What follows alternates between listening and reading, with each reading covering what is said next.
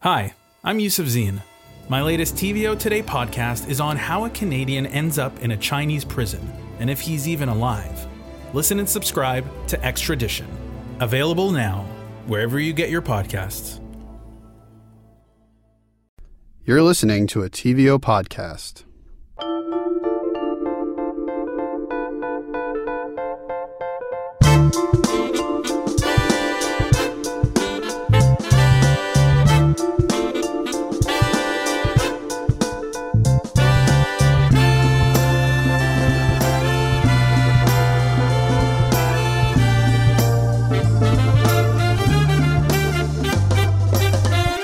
Welcome to Word Bomb, a TVO podcast. I'm Pippa Johnstone. And I'm Karina Palmatesta, and this week we'll be talking about a word that hasn't yet cracked any formal dictionaries.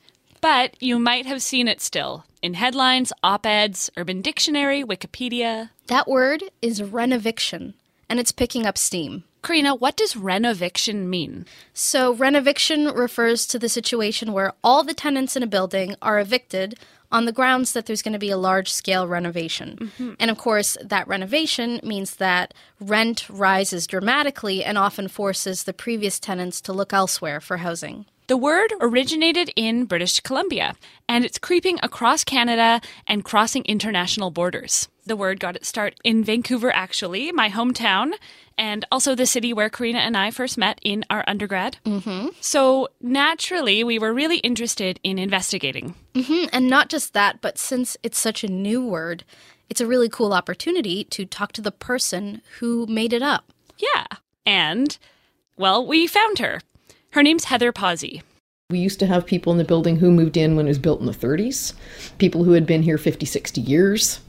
So it's a very special building in many, many ways, but I think the biggest thing is that it's community. That's Heather, an opera singer and a longtime resident of the Seafield Apartments, a 14 unit, low rise brick apartment building in the west end of Vancouver. Anybody moves into the building, hello, we're the Seafield, we're your neighbors. Uh, do you want to be added to the building list? Because we have a, an email list.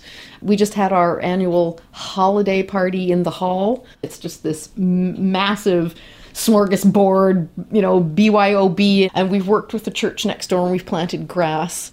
And then Canada Day, like everybody who used to live in the building who's moved out, like comes back. And we have this massive O Canada sing, and we have huge Halloween. We decorate the building like crazy for Halloween, and all the neighborhood kids come. Like it's just a very social. It's community.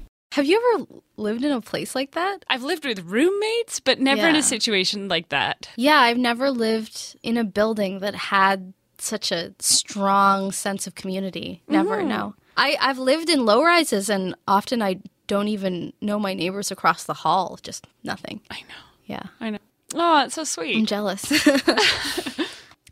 But back in 2008, that building, the Seafield Apartments, was the battleground of what turned out to be a two and a half year long dispute to fight a steep rent hike that was disguised as a renovation. So here's Heather describing getting the news that everyone in the Seafield had to vacate.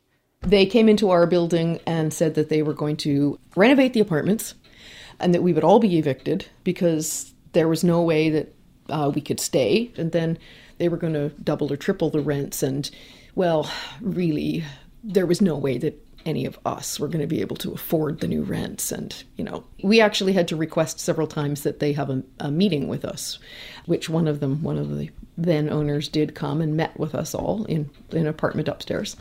And they left, and we all just sat around in absolute shock. Eh, You know, like if somebody had exploded a bomb. And then we went, no, I don't think so. It's amazing how hard they fought back. I know multiple people in Vancouver who were rent evicted, and a lot of the time people just take it.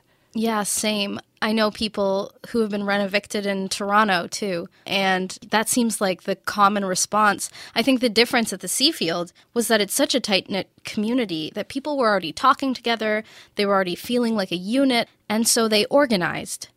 And if you're living somewhere and feeling isolated and you don't know your neighbors' names or how they're reacting to this bombshell, which I'd say is pretty typical of modern day apartment buildings, like we were mm-hmm. saying before, I can completely see feeling hopeless and deserted and not knowing whether it's even possible to fight.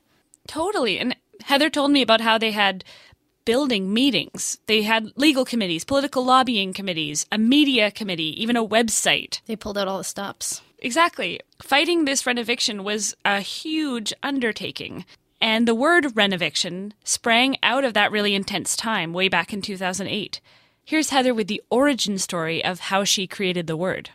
I teach two days a week at Capilano University, and I was so sleep deprived and stressed out months into this fight. And my students, you know, I was tell- telling them about what was happening. And one of them said to me one morning, "Well, what exactly is going on in your build? Like, what are you?" And I, I was thinking, renoviction and eviction. They're trying to evict us for renovations, and I just came out. They're trying to renovict us, and I went, "Wait a sec."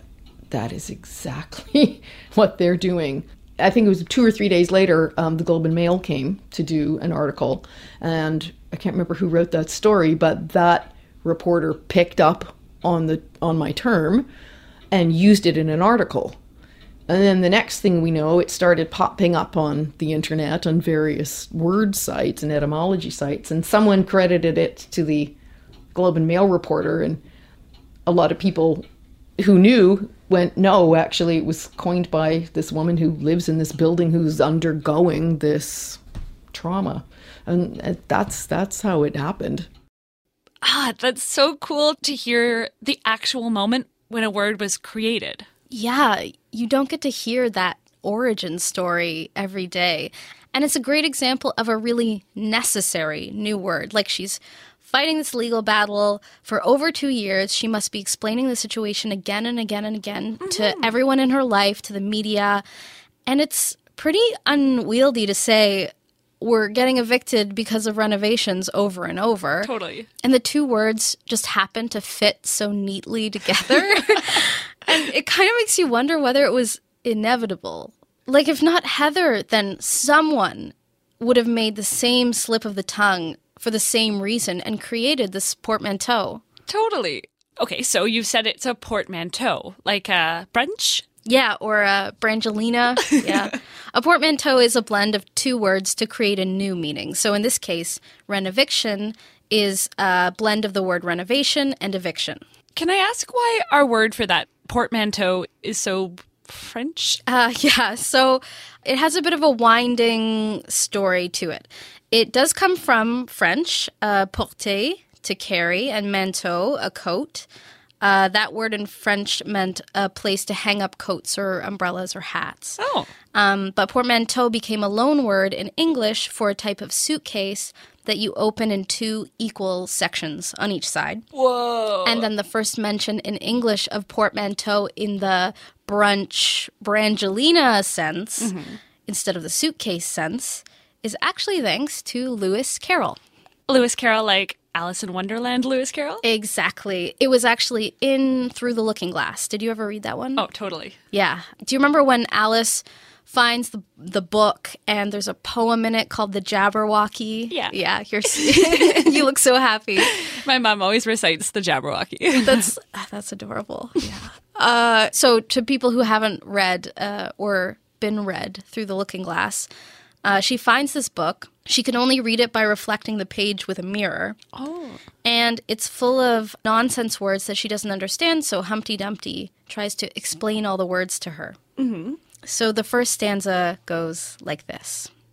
Twas brillig and the slithy toves did gyre and gimble in the wabe.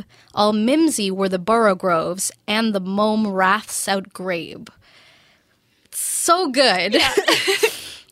And Humpty Dumpty says to her, Well, slithy means lithe and slimy. You see, it's like a portmanteau. There are two meanings packed up into one word. Wait, like yeah. Humpty Dumpty is the first yeah. character to ever use the word portmanteau yeah, yeah, yeah. as a linguistic term. Exactly. Like Whoa. the two halves of the suitcase, right? He's explaining it. Oh. Yeah, Lewis Carroll actually came up with a bunch of very cute words, like chortle. I didn't know about this, but chortle is from the same part in Through the Looking Glass, and it's a blend of chuckle and snort. I did not know that. I know. Oh man, I'm so glad that he put a name to this concept because we do it so much now. Yeah, it's kind of wild how often we make up portmanteau and how casually. And I don't know exactly why it's so popular, but I feel like it has something to do with how it's so pithy and witty and great for things like advertising or Totally. hashtags. This idea of mobilizing a concept fast in a way that's immediately understandable. Like, mm-hmm. even if you don't know the word renoviction, if you hear it used in context, you can guess what it means. You can kind of parse it out. Mm-hmm. And Heather said something similar when we spoke about that moment that she first came up with the word. There's there's power in the word. When you put a name to it, there's a feeling of relief. I know what I'm dealing with. There's nothing worse than not knowing. At least you have something concrete and specific that you can stand on and you can start to strategize. It's odd now, 10 years later, to look around and just see the word being used in Kelowna or Toronto or like whatever. It's just become a part of the language. I hope no one ever, ever has to go through what we went through. But to have something that is so succinct that everyone understands that shines a light on this practice, that is one positive and useful outcome. positive and useful in many ways because uh, Pippa, you looked into how Heather and the Seafield residents court case actually succeeded in changing residential tenancy law in BC. Totally. For example, one change they made applied to the rental increase cap. Oh, the amount that a landlord can increase the rent every year. Yeah. So in most cities, that's like 2 to 4%. In Vancouver, it used to be that a landlord could apply to the residential tenancy branch to up that percentage if the unit that they were renting out was going for less than other similar units in that geographical area. Mm-hmm. But the burden of proof always fell to the tenant. So Right. when Heather and her team were fighting their rent eviction, they had to go door to door in their neighborhood asking people how much they paid in rent to prove that it was comparable to theirs. Oh, that sounds so awkward. right? I definitely wouldn't want to do that. no. But the Seafielders fought for this to be changed and won. So that loophole at least was closed. So that's good at least. Yeah, so that's Vancouver, which as recently as June of 2018 was tied with Toronto as the most expensive place to live in Canada. Hmm. That was according to Mercer's most recent cost of living survey, which they do every year. And in Vancouver, sadly, the word renoviction has entered common usage. Right. You can use it very casually and people will know exactly what you're talking about. Yeah, but when I moved to Toronto only a few years ago, I noticed that even though the same phenomenon was happening, the word renoviction was used less. Yeah, I've noticed that as well. People here don't use it as much. No. Or at all, really. Like, I worked with a guy in Toronto who was going through this, and he said, I'm being evicted via renovation. he could be saving so much time. I know, I should pass off the word to him.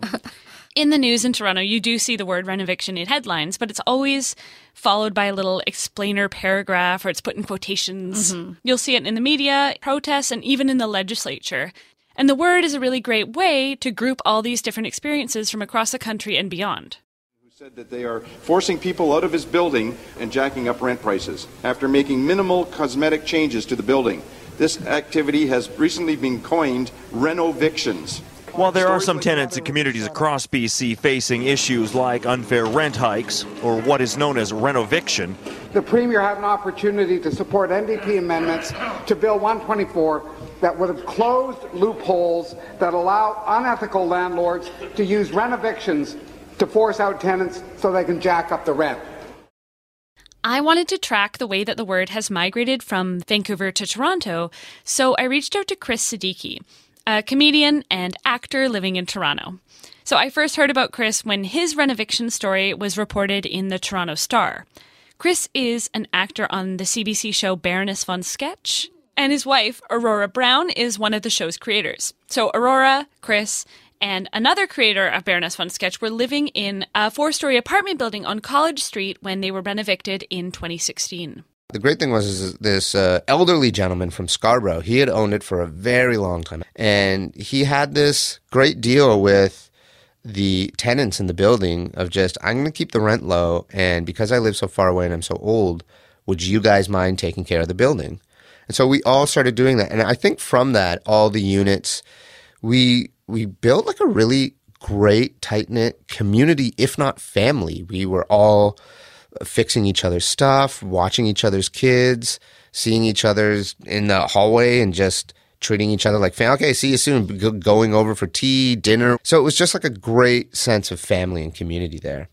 Sounds a lot like Heather talking about the Seafield, that strong sense of community that's so hard to find these days. Totally, it's so rare. Hmm. And another benefit to having that lower rent that Chris talked about, which hits close to home for both of us, I think, is that it made it so much more possible for him to pursue a career in the arts, in acting and comedy. Yeah, I had actually a similar situation uh, for a couple years in Vancouver where I was living in this really old house with an elderly landlord who wasn't really bothered about making heaps of money.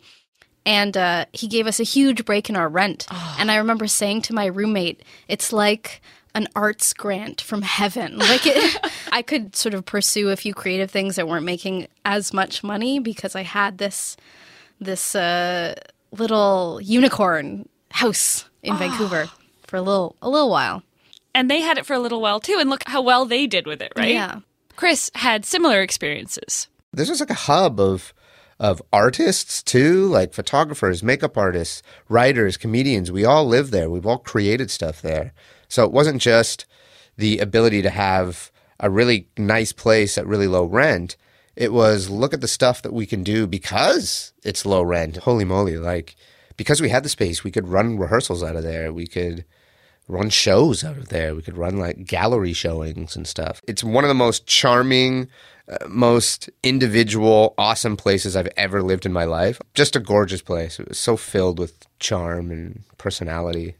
How long had they lived there? At one point, Chris and his wife had lived there for almost 10 years. Oh wow. I've I've never stayed anywhere for 10 years. Not even remotely Not close. even close, yeah. Nobody gets to stay anywhere for 10 years anymore. even their, their kid was born there at the time, so they spent those like early days of his life there. and then The building got sold. never a good sign. Exactly. Our building was sold because the sweet old man that owned our building was, and rightfully so, old and wanted to get rid of it. He wanted to take care of his wife. But he sold the building, which again had eight units, for $1.5 million, which is crazy absurd because a house around the corner went for 1.3, 1.2 million dollars. So these guys got a steal. That is a seriously good deal they got. Yeah, like shockingly good. Uh huh. And two years after that sale is when the trouble really started. Then there was eviction notices. My I have a family member moving in. I'm moving in. Two units got the same eviction notice. I'm moving in in both of them. And we were like, wait a minute, how can one dude be moving in in both of them? What they really wanted to do was just get us out of there. So then it was, we have to come in and put shoring in your units. And what shoring is, it's like bracing against the wall, like these giant two by fours against the wall, because the building's off level and they want to pour in concrete floors to make it all fancy now. So that's when it kind of came down to the fact that like we got to get out of there. Chris said he didn't even know the word renoviction before he went through the experience firsthand. It was it was automatically sort of tacked onto the situation that we were going through. And at first it felt weird coming out of our mouths, like renoviction come up. And we really like guffawed at the word because like, oh, renoviction.